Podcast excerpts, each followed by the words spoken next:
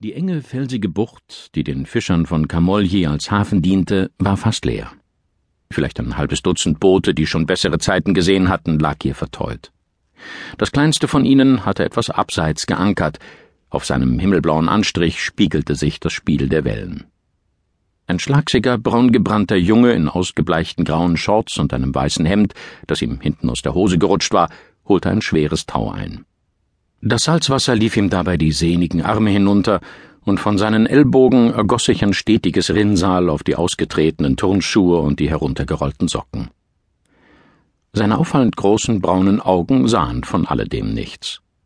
Geistesabwesend folgten sie einem Möwenpärchen, das sich vom Wind über den wolkenlosen Himmel tragen ließ. Ab und zu strich der Junge sich mit einer nassen Hand die widerspenstigen schwarzen Locken aus dem Gesicht und unaufhörlich murmelte er mit halb geöffnetem Mund Verse, die er nach dem zu improvisieren schien, was er sah. Eure Anmut im Tanz mit dem Wind, unvermutet, voll Glanz und geschwind. Am Heck tauchte der Kopf seines Vaters aus der Maschinenluke auf. Sein Haar war noch fast so dicht wie das seines Sohnes und genauso dunkel. Der Dreitagebart mit den wenigen grauen Stellen hatte dem muskulösen Mann in dem ölverschmierten Overall manch verstohlenen Blick der Frauen eingetragen, die am liebsten bei ihm ihren Pulpo und ihre Dorata kauften. Doch darum scherte sich Francesco Romero, der beste Fischer des Dorfes, kein Deut. Mit einem schmutzigen Lappen wischte er sich die Hände und betrachtete mit sorgenvollem Blick seinen Sohn. Dann hangelte er sich über das enge Deck nach vorn. Hey, Bello, was ist los mit dir? So nannte er ihn nur, wenn ihm etwas ernsten Kummer machte.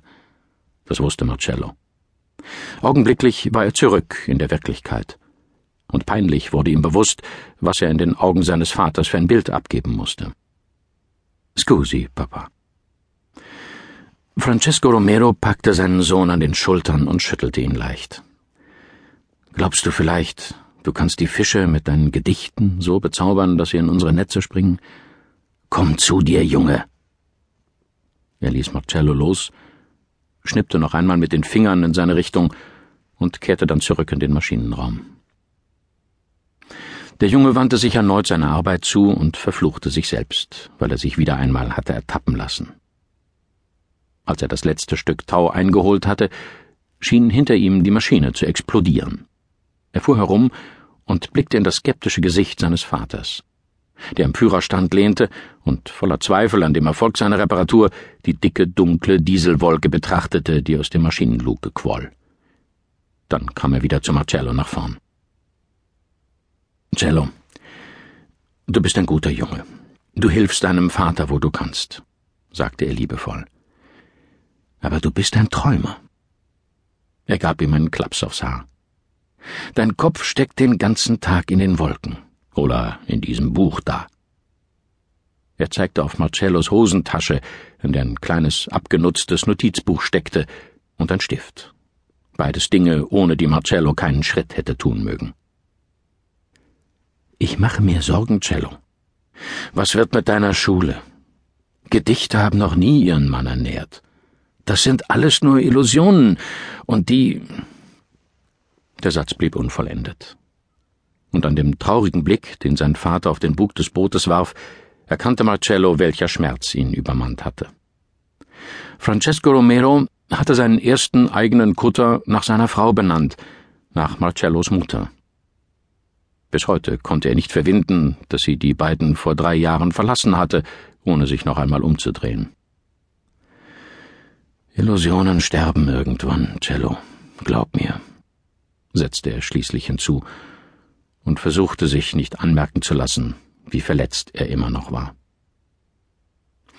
Dann wandte er sich brüsk um und warf den ölgetränkten Lappen, den er die ganze Zeit in den Händen geknetet hatte, aufs Deck.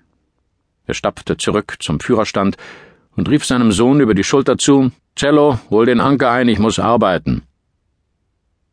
Gehorsam kurbelte Marcello die schwere Ankerwinde, bis sein Vater das Boot manövrieren konnte fort vom Liegeplatz und dicht an die Hafenmauer, die aus marmorgrauen, unbehauenen Felsen bestand. Mit natürlichem Geschick sprang Marcello vom Bug auf den Wellenbrecher, ohne noch nassere Füße zu bekommen, und wandte sich um. Er winkte aufmunternd hinter seinem Vater her und rief ihm nach Ciao, Papa. Und denkt dran, nur die ganz dicken Fische.